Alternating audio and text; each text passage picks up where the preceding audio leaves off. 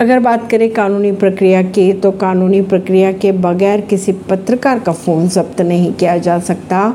केरल उच्च न्यायालय ने कहा, कोच्चि की बात अगर करें तो केरल उच्च न्यायालय ने सोमवार को कहा कि पुलिस किसी मामले के सिलसिले में कानून द्वारा निर्धारित प्रतिक्रिया का पालन किए बिना किसी पत्रकार का फ़ोन जब्त नहीं कर सकती। आगे ये भी कहा कि पत्रकार को चौथा स्तंभ का हिस्सा माना जाता है और यदि किसी मामले के संबंध में इसके मोबाइल फ़ोन की आवश्यकता है तो इसे जब्त करने से पहले आपराधिक प्रक्रिया संहिता यानी सीआरपीसी के प्रावधान का पालन करना ज़रूरी है। अदालत के आदेश एक मलयाली दैनिक समाचार पत्र के पत्रकार की याचिका पर आया है। संपादक के खिलाफ अनुसूचित जाति जनजाति अधिनियम के तहत दर्ज मामले के संबंध में पुलिस द्वारा उत्पीड़न करने के आरोप लगाए गए थे। इसी बीच उच्चतम न्यायालय ने पहले ही इस मामले में गिरफ्तारी से अंतरिम सुरक्षा दे दी थी। केरल के एक विशेष अदालत और यह उच्च न्यायालय ने उन्हें राहत देने से इनकार कर दिया था।